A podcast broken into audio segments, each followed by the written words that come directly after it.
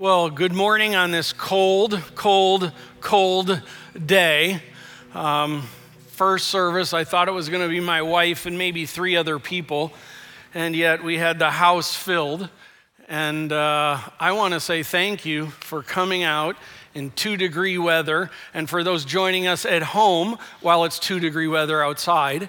And uh, you remind me of when I lived in Minnesota, a tough group of people. And uh, going to the University of Minnesota in those days and going from the car from class to class when it was two degrees. Yeah, I'm glad to be here inside and uh, with you online. Good morning.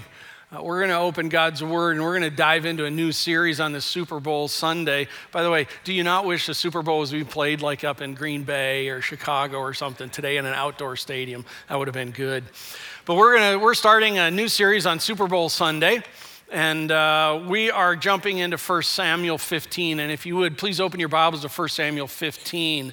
Uh, we're going to be working our way through that chapter, spending a good part just in the first initial verses uh, for a few reasons. Um, we'll explain here in just a second. Raised through adversity. Three things are going to be taking place in this series that we're finishing through or going through uh, the latter half of First Samuel.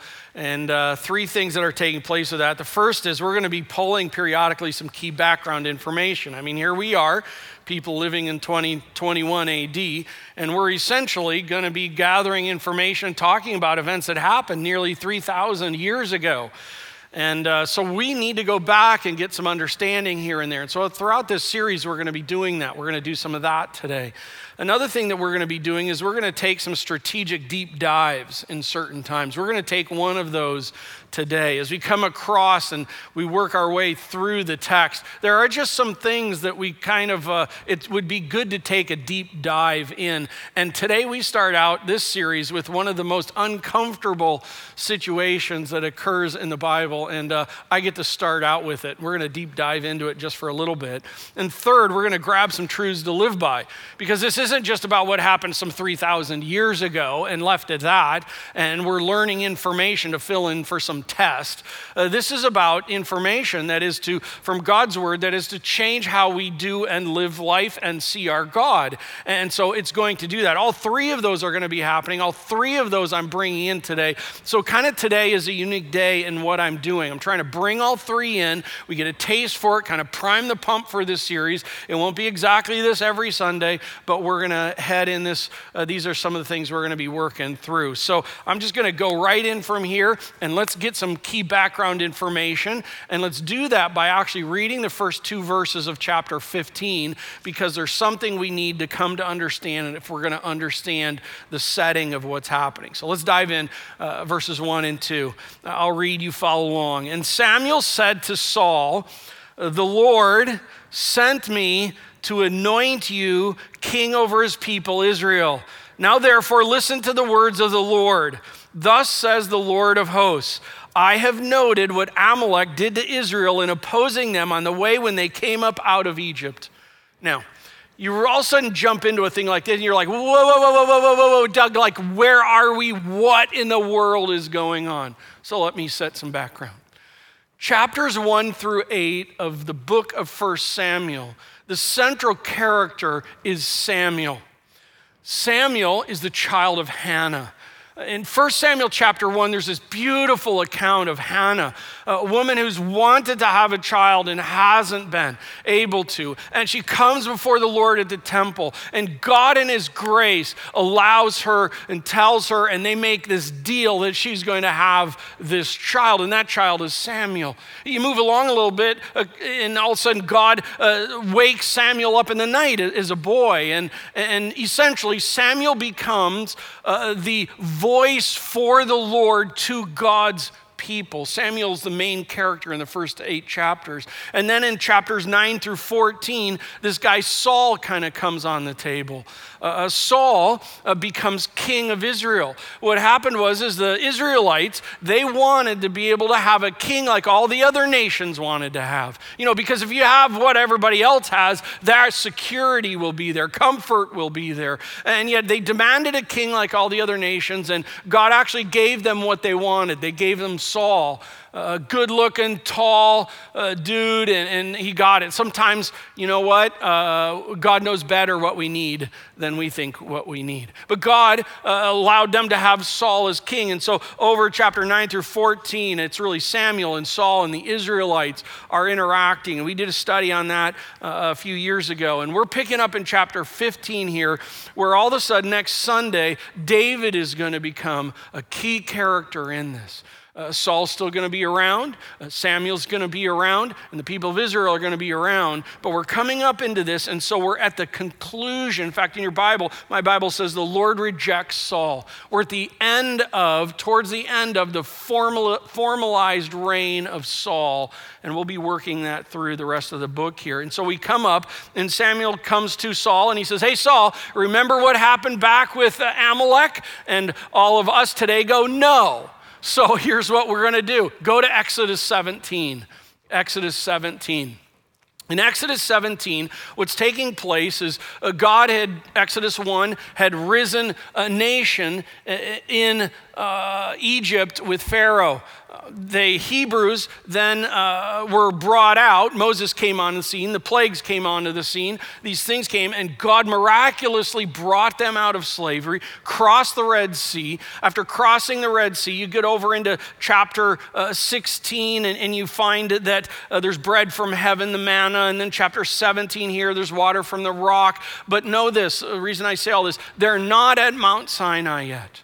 Okay? They've been brought out some 2 million people, and they're running or working their way through the desert to Mount Sinai, but they're not there yet. And here's what happens as they're making their way to Mount Sinai, verse 8, chapter 17. Then Amalek came and fought with Israel at Rephidim. So Moses said to Joshua, Choose first men, go out and fight with Amalek. Uh, tomorrow I will stand on the top of the hill with the staff of God in my hand. Maybe you've heard of this account. So Joshua did as Moses told him, fought with Amalek. And while Moses, Aaron, and Hur went to the top of the hill. And whenever Moses' arms held up his hand, Israel prevailed. But whenever he got tired and his hands lowered, then Amalek uh, prevailed. Verse 12 But Moses' hands grew weary, so they took a stone, they put it under him. He sat down. Aaron held up an arm. Hur held up an arm, and uh, so his hands were steady until the going down of the sun. And Joshua overwhelmed Amalek and his people with the sword. Verse 14 Then the Lord said to Moses, Write this as a memorial in a book and recite it in the ears of Joshua. Here's what I want for us to hear that I will utterly blot out the memory of Amalek from under heaven. Why would God say that? Why would God do that? They've been brought up out of Egypt. They're on our way to Mount Sinai. And all of a sudden, this attack comes. I'm just going to read for you. you. listen. Deuteronomy 25, 17 through 19 says this Remember what Amalek did to you on the way as you came out of Egypt, how he attacked you on the way when you were faint and weary. And he cut off your tail. In other words, those that were lagging behind you, and he attacked them. He did not fear Yahweh. And what was happening in this is the Israelites are coming out of uh, Egypt, they're crossing to Mount Sinai. They're not interested in a fight. They're not going into a battle. They're not trying to cause harm to these people. And yet, Amalek and the Amalekites, they, they take them on. They come around, they get the weak, they attack them. And, and in this, remember this God said to Abraham in Genesis 12 3, I will bless those who bless you and I will curse those who curse you. And he says in Genesis 27, Isaac to Jacob, let the people serve you and the nations bow down to you. And God has his protective hand on his people. And in this, this one incident, in God's eyes, was the kind of incident where he's like, note this down, I'm going to wipe them out one day. There's a heavy load to take with that. What a great way to start a series, by the way. Um, just wait, it's going to get actually um, harder in just a second.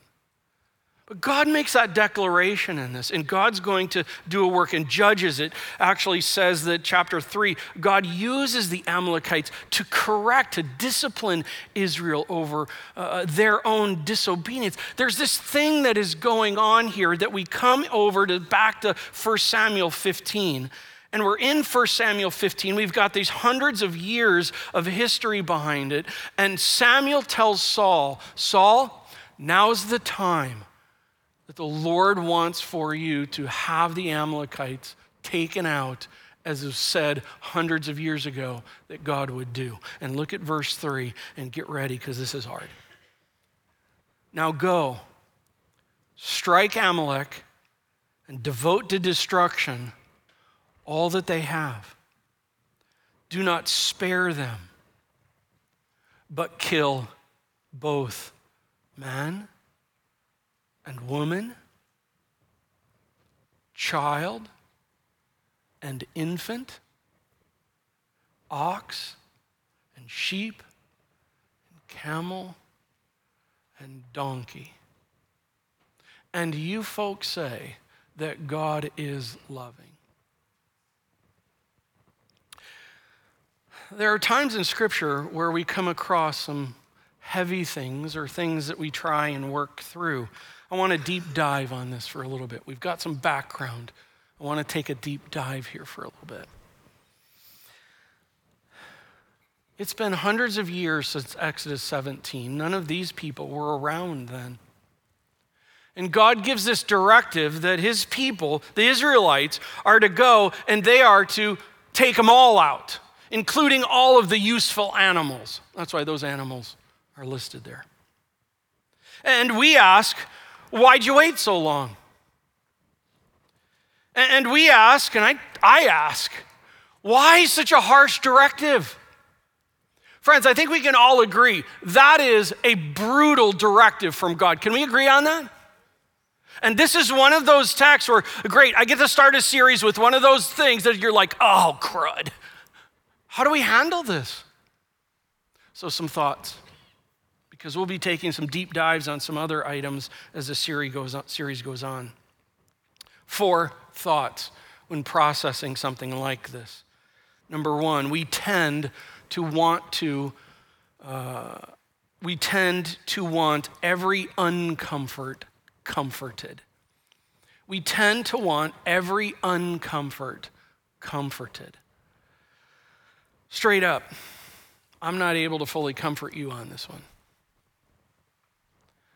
Um, nor do I think we should be fully comforted.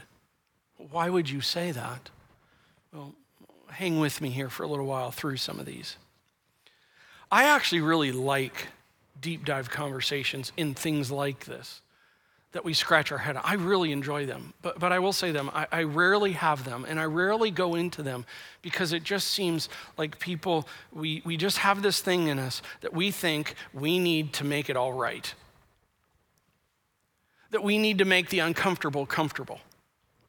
And even sometimes it's kind of like, you know, some of these things have been uh, discussed and debated for hundreds, even thousands of years. And yet it's like, I'm the human being that has it all figured out.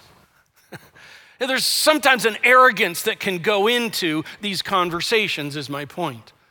To think that we uh, have to resolve every uncomfort that we have with God. I suggest the discussions are wonderful, but let's try and not uncomfort God. In fact, there should always be a sense of, oh my, you mean like you can't explain everything about God? Here's my theological answer. Well, duh, no. Who can? And so sometimes we come across things that we just can't fully explain and we want to get out of the uncomfort. Uh, secondly, we tend to see God far too like us in these conversations you know, the terms that are used a little bit later, the things that are going on. We, we see God as bigger than us, but kind of toe to toe in a certain way. This directive is a big problem in our eyes. But last year as a church, we studied essentially the, the, intrinsic nature of who our God is. And I will say this it may be troubling in our eyes, but it is not in our God's eyes. It doesn't seem to make sense to us. But just because it doesn't seem to make sense to us or seem fair to us, it doesn't mean that it is not, it does not make sense to our God and is not fully fair. Friends, God can and does perform perfect mercy and perfect justice at the same time. In fact, I can prove it the cross.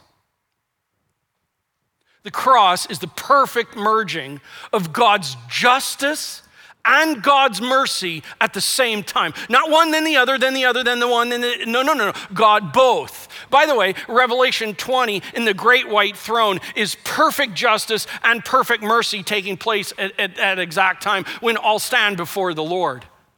There will not be one person who will ever be able to say, toe to toe with God, that was not fair. It won't happen. It won't happen because God is God and we are not. Uh, let's, let, us let us just take a, let's just picture ourselves. You, you, pull together all your, your list of troubling things about God or, or theology or, or, the Bible. Like, here's one Did Adam and Eve have a belly button? Bothers me. Uh, just having fun with it. Uh, we take this, we take those things, and we, we picture ourselves. We're going to take our, uh, we're all attorneyed up, and we're going to take our argument before the Lord. And we, we step into the throne room, and the door opens into the throne room, and we're like loaded, ready to go with all our questions, God, because I've got this one. Like, I got you caught now. And I'm telling you, the door opens, and what's going to happen? Isaiah chapter 6. Woe is me! I am a man of unclean lips. I won't even have time to get the questions out. It'll be Revelation chapter 1 when John sees the resurrected, glorified, magnified Jesus Christ and he falls to the floor as though he thinks he's going to die. You see, what's going to take place is all our conundrums that we have in our arguments with God, when we are in the very presence of God, in a nanosecond, those will all be gone because now we see who God is and who we are. Now, that doesn't mean that it's not worthwhile to consider and to debate and to even potentially argue. I mean, read the Psalms with what the Lord is doing. But keep in mind, we tend to want to uncomfort every comfort. We tend to want to see God far too small. And a third one here, we tend to see sin far too small. We tend to see our own sin far too small. We see sin as oopsies is kind of mistakes, is, you know, well, that's my bad, but everybody does my bad. I'll say it this way we sanitize sin. We sanitize it. We redefine it. We rename it. We excuse it. And instead of seeing our own total depravity, we want to explain that we're really not that depraved. It's really not our fault. It's Adam and Eve, lunkheads. It's Satan. No, no, here's the fact of the matter we don't even need Satan around us. We have enough within our, ourselves to be able to go totally off. And it is only by God's grace that we are held in his hand. In fact, God's word says every intention of the thoughts of the hearts of mankind is evil continually. You know what? We read that, and by, before we even get to the end, we already want to debate it. Like, really? Like, I thought a good thought yesterday. No, I really did. It's interesting. Uh, scripture says, uh, No one is righteous, no, not even one. No one understands, no one seeks God. All have turned aside. And we go, Really? No one? Really? Another one is uh, Ephesians 2 and you are dead in your sins upon sins, following the prince of the power of the air, and by nature children of wrath. Well, really? Yeah, really. We want to sanitize our own sin and not make it as significant as it is. And so when we come across something like this, understandably so, it causes us to go, that doesn't seem fair. But you see, we want to, un, we want to comfort every uncomfort, and we tend to see God more, too much like ourselves, and we tend to see sin far too small. By the way, there will not be any Amalekite that will ever stand before God and go, You weren't fair. That won't happen. Can you explain why, Doug? No. But I just know this I know who mankind is, and I know who God is, and I know what God says and who He is, and I lay it there. And I know this because of who God is, it's going to be perfectly righteous, it's going to be perfectly fair, it's going to be perfectly mercy, and it's going to be perfectly loving. Doug, how can you say this? Because, by the way, it's been 300 years since God said, wipe them out. And yet, after 300 years, we read nothing in the scriptures that any Amalekite ever turned and repented and yet we want to sanitize sin. By the way, it's interesting. Samuel doesn't push back on God and go, God, are, are, are you sure about that? By the way, Moses kind of did that with the Lord. And we don't see Samuel doing that. Here in another minute, we're not going to see Saul go, Lord, that's not quite fair. Or we're not going to even hear the 210,000 uh, Israelite men who go into the battle go, wait, wait, wait, someone's got to stop this whole thing. We don't see that taking place either. Might I suggest that the Lord in all of this is going, here's what's going to happen. I want you to go and I want you to take them out. And here's the thing I will deal with them. And I will deal with them perfectly and rightly and justly and mercy and with mercy. I will do it perfectly. You just take them out, I'll deal with it. And by the way, that leads to the fourth thing. We tend to see here as heaven. We tend to see here as what it's all about. And friends, if you know Jesus Christ as your Savior, this is not our home. This is not our home. And if we understand theologically really what's going on, the fact is is we live in an utter spiritual war zone. This is not heaven. This is not the greatest place to live in all of the universe. Like with the Lord's better. And yet we think it's like, no, but they got to stay here. Can I even say sensitively that, that like death is the worst thing to happen? Hey, friend, if you are in Jesus Christ, listen, I, I don't want to go through pain. I just want to die like in a nanosecond. But with the Lord is fantastic. With the Lord is awesome. Like, fast pass me out of here. Seriously. And we see here is heaven. Oh, I got to move on. Uh, we sanitize this life into a fantasy life. And as a result, we make this life a heavenly life, and it's not. We sanitize and fantasize the reality of the life that is here. Well, that's a deep dive. Now we want to pull out of the deep dive because it's totally exhausting me. And I want to get some truths to apply to our lives. So we're going to read the rest of the chapter. And let's follow. Follow with me. So Saul, he summoned the people. He summoned the people and numbered them in Telaim 200,000 men on foot, 10,000 men of Judah. And Saul came to the city of Amalek and lay in wait in the valley. And then Saul said to the Kenites, by the way, uh, in Hebrew they're pronounced all differently, but this is how we read them, so I'm just going that way. I don't want to sound uppity. He went to the Kenites and all the other ites. And he said, uh, Go, depart, go down from among the Amalekites, lest I destroy you with them. For you showed kindness to all the people of Israel when they came out of Egypt. By the way, isn't it interesting? God remembers in the whole of it when they were showing kindness. Oh, yeah, Genesis 12. To those who are kind to you, to those who bless you, I will bless them. And so here, God is not on this destruction like kick right now, like God had a bad day in things. God is actually telling the Kenites, No, you, you, you leave because uh, we're going to come in and we're going to take the Amalekites out. And so the Kenites departed from among the Amalekites. Verse 7 And Saul defeated the Amalekites from Havilah as far as Shur, which is east of Egypt. And he took Agag, the king of the Amalekites, how?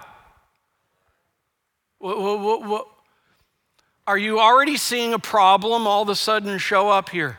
What did God say?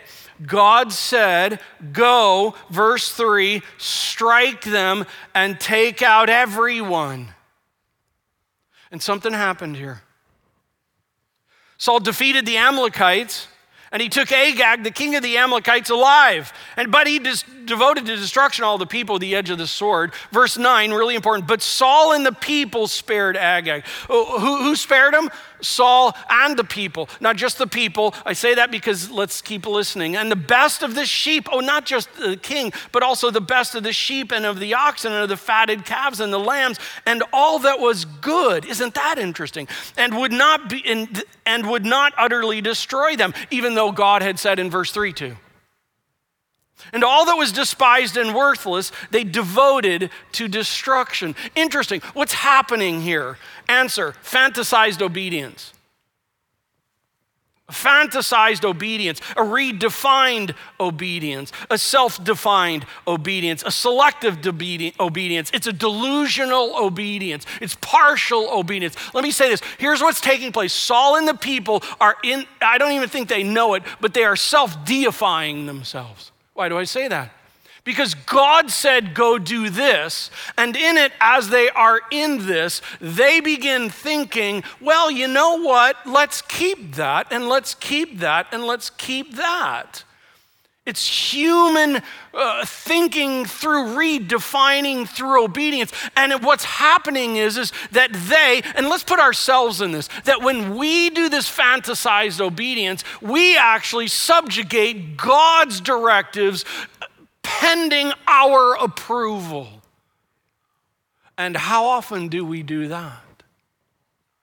and we put ourselves over who God is and we self deify ourselves. And God, who is great and who we'd say is great, we've now put him under our wisdom and our thinking and our processing. You know, because here's some good things that we should do and working it through in our own mindsets.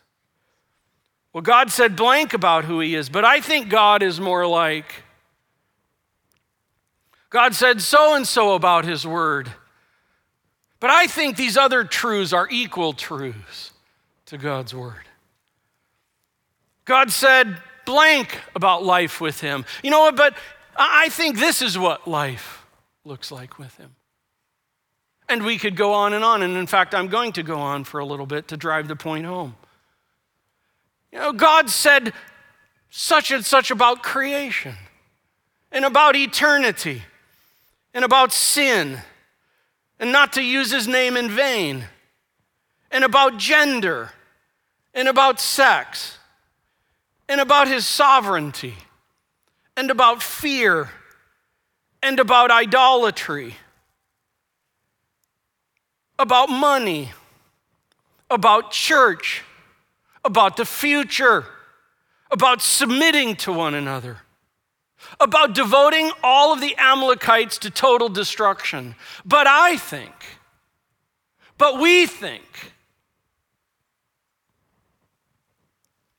Bill Arnold, in his commentary on this text, says this partial obedience is really only disobedience made to look acceptable.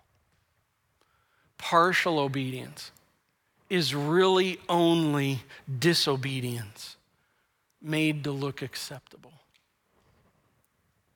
Loved ones, disobedience made to look acceptable is a fantasized obedience. Verse 10. The word of the Lord came to Samuel. Verse 11 I regret, God says, that I have made Saul king, for he has turned back from following me and has not performed my commandments. If we had the time, I'd be doing a deep dive right there. So, just quickly on this one. Did God repent?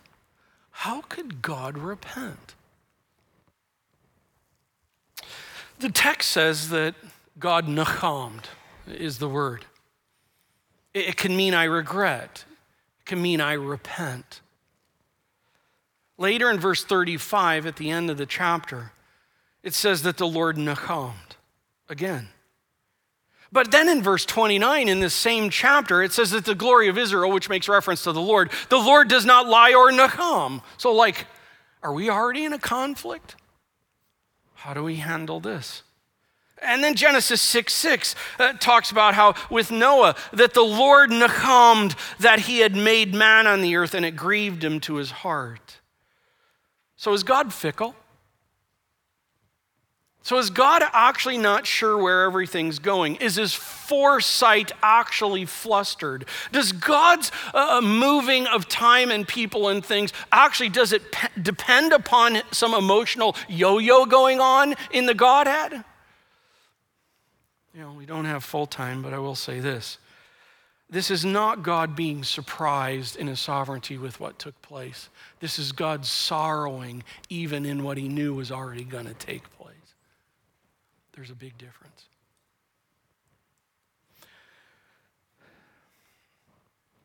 God's foreknowledge, even of our own sin, does not mean that God does not sorrow in our sin.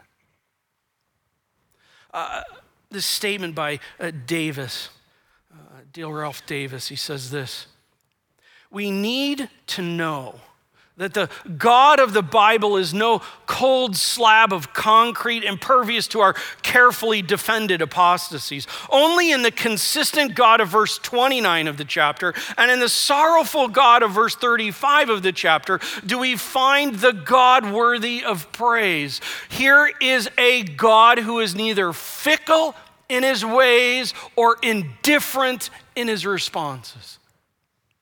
And this is a wonderful truth.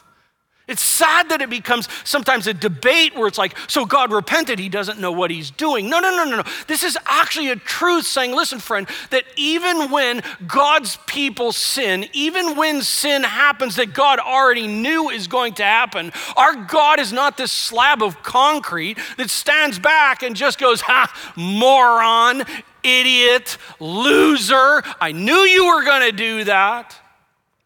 That is not our God. Our God in it, even when He sees you and me, when He sees His people in sin, He sorrows over it, even though He knew it was going to take place.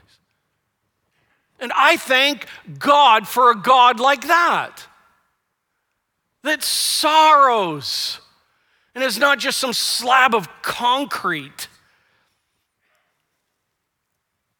Not only does the Lord grieve, but someone else grieves here. Verse 11. And Samuel was angry and he cried to the Lord all night. Samuel's brokenhearted over what's going on, friends. He knows that he was the one who told Saul what to do, and he knows that God's people didn't do that, that, that, they, that they royally messed it up, and he's angry. He cries to the Lord all night, verse 12. And Samuel rose early to meet Saul in the morning, and it was told Samuel to Samuel, Saul, uh, Saul came to Carmel, not Indianapolis, over there. Saul came to Carmel, and behold, he, he set up a monument for himself. Um,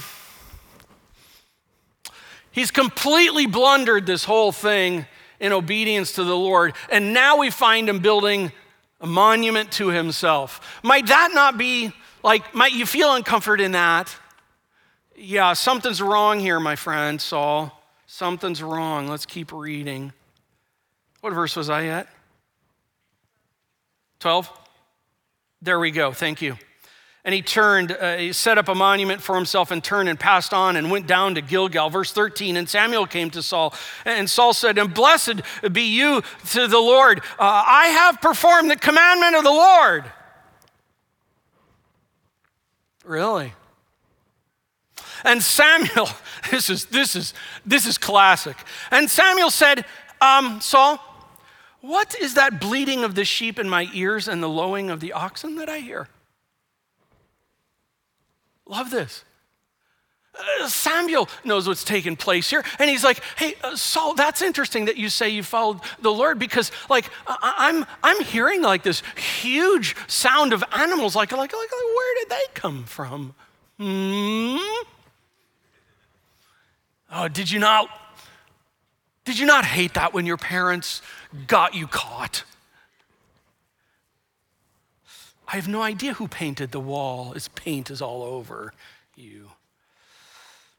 And Samuel said, What then is the bleeding of the sheep? Verse 15. And Saul said, They, they have brought them from the Amalekites, for the people spared the best of the sheep and of the oxen to sacrifice to the Lord your God, and the rest we have devoted to destruction. Interesting, interesting, interesting. And then Samuel said to Saul, Stop! Just stop it, my friend. That's clearly in the Hebrew. I will tell you what the Lord said to me tonight. And he said to him, Well, then speak. Samuel said, Though you are little in your own eyes, by the way, that carries the idea of going back, though one time you saw yourself very small, are you not the head of the tribes of Israel? The Lord anointed you king over Israel, and the Lord sent you on a mission and said, Go, devote to destruction the sinners, the Amalekites, and fight against them until they are consumed. Why then did you not obey the voice of the Lord? Why did you pounce on the spoil and do what was evil in the sight of the Lord? And Saul said to Samuel, Saul, just stop talking. Please just stop ta- just stop there. But he goes on, I have obeyed the voice of the Lord. No, you haven't. I have gone on the mission on which the Lord sent me. I have brought Agag, the king of Amalek, and I have devoted the Amalekites to destruction. But the people, yeah, yeah, yeah, yeah, that's it. The people, those nasty people, they took the spoil and the sheep and the auction and the best of the things devoted to destruction. But, but here's why they did it they did that to sacrifice to the Lord your God. That's an interesting statement right there in Gilgal. Oh, oh, I see. So it was for spiritual purposes. Okay. And Samuel said, has the Lord as great delight in burnt offerings and sacrifices as in obeying the voice of the Lord? Behold, Saul, to obey is better than sacrifice. To listen is better than the fat of rams. For rebellion is as the sin of divination. By the way, isn't it interesting how we order sin? And what's the bad ones and what's the okay ones. Yeah. No, no, no. Rebellion is as the sin of divination. And presumption, that's interesting, is as iniquity and idolatry. Because you have rejected the word of the Lord, he has also rejected you from being king. Saul said to Samuel, I have sinned. That's encouraging.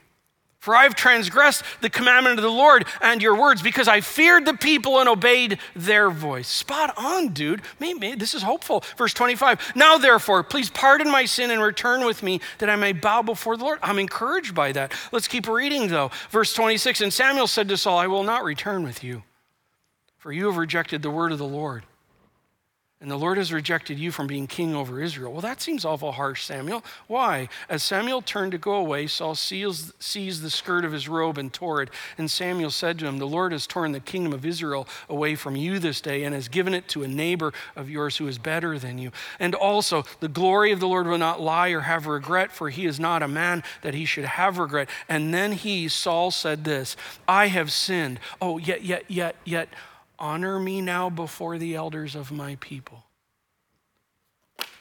What? Oh, I have sinned.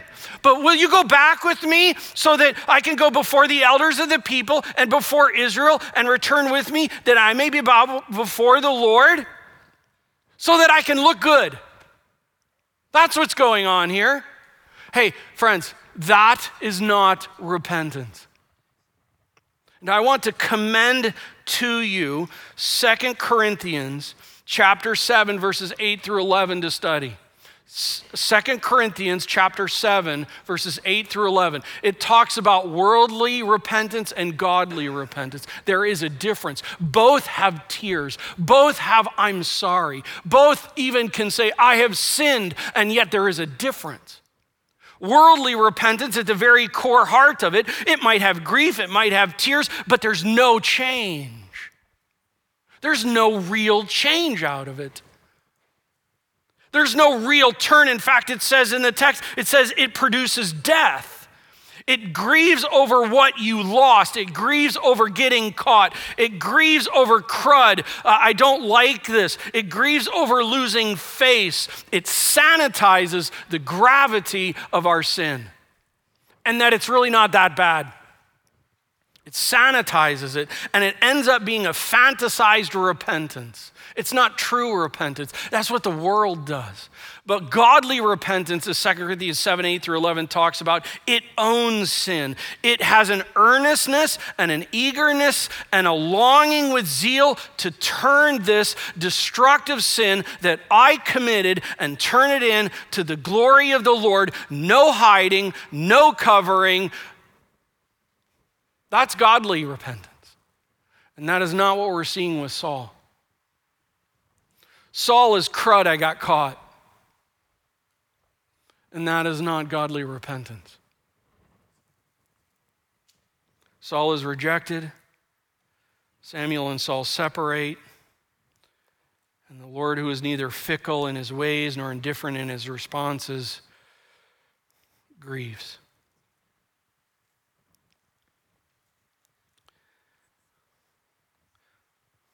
Verse 32 Samuel said, I didn't finish the rest of it, did I?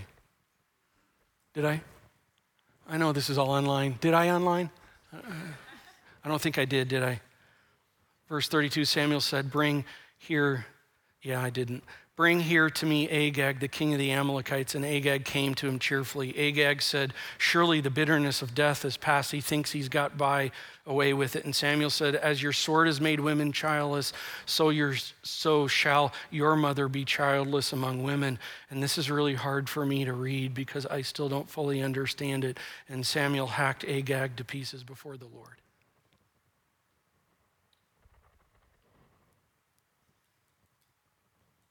Samuel went to Ramah. Saul went up to his house in Gibeah. Samuel did not see Saul again until the day of his death, but Samuel grieved over Saul, and the Lord regretted that he had made Saul king over Israel. Very quickly, two closing takeaways. Takeaway number one 1 Samuel 15 has set the table for us to see an altogether different king come on board it's gone bad. And what the people wanted, God gave. And again, sometimes what God gives us, what we think we need, is not what we need. So, in this, we have a king that has gone down the tubes, and he's going to go down further. Might instead of a fearing the people king, might God bring someone on who fears God. Instead of a hiding in the baggage, chapter 10, verse 22, like Saul, might God instead bring someone who has been tending the sheep. I'm telling you, it's set up next Sunday and after. God's going to do a work out of his grace and his kindness. Takeaway number two the, ta- the, the table is set for an altogether different us. What I mean by that is, is this idea out of the text. We tend to sanitize. We tend to sanitize sin. We rename it, we redefine it, we categorize it, we cover it. We call it something different. It's not sin anymore. We sanitize sin, we sanitize God, we make God sensical. We make God explainable. We make God bigger than us, but yet fully uh, uh reporting to us in explaining himself. And we sanitize obedience. We think that it's about offerings and sacrifices. And God says, no, how about obedience? And when we sanitize life, we end up living a fantasized life. And Saul and the people were doing just exactly that. And this is a wake up call. David Gibson, I'll finish with this quote. It's not on the screens, but listen. He says of the book of Ecclesiastes, he says this the book of Ecclesiastes is one of God's gifts to us to help us live in the real world. It's a book of the Bible that gets under the radar of our thinking, and it acts like this incendiary device to explode our make believe games and jolt us into realizing that everything is not as clean and tidy as the less pretend world we live in suggests that it is. I just read that because of this. This chapter sets us up for us to be real through this series and we're going to be real. We're going to get some background, we're going to do some deep dives, and I trust out of it that we're going to get some truths that ends up changing our lives. And so, Lord, we ask for that and we call for that, and we need you in that. Um, God, might you in your mighty and wonderful grace, might you do a work in our lives through this series that only you could fathom. We are stepping into times where it was, it was tough and it was dirty and messy.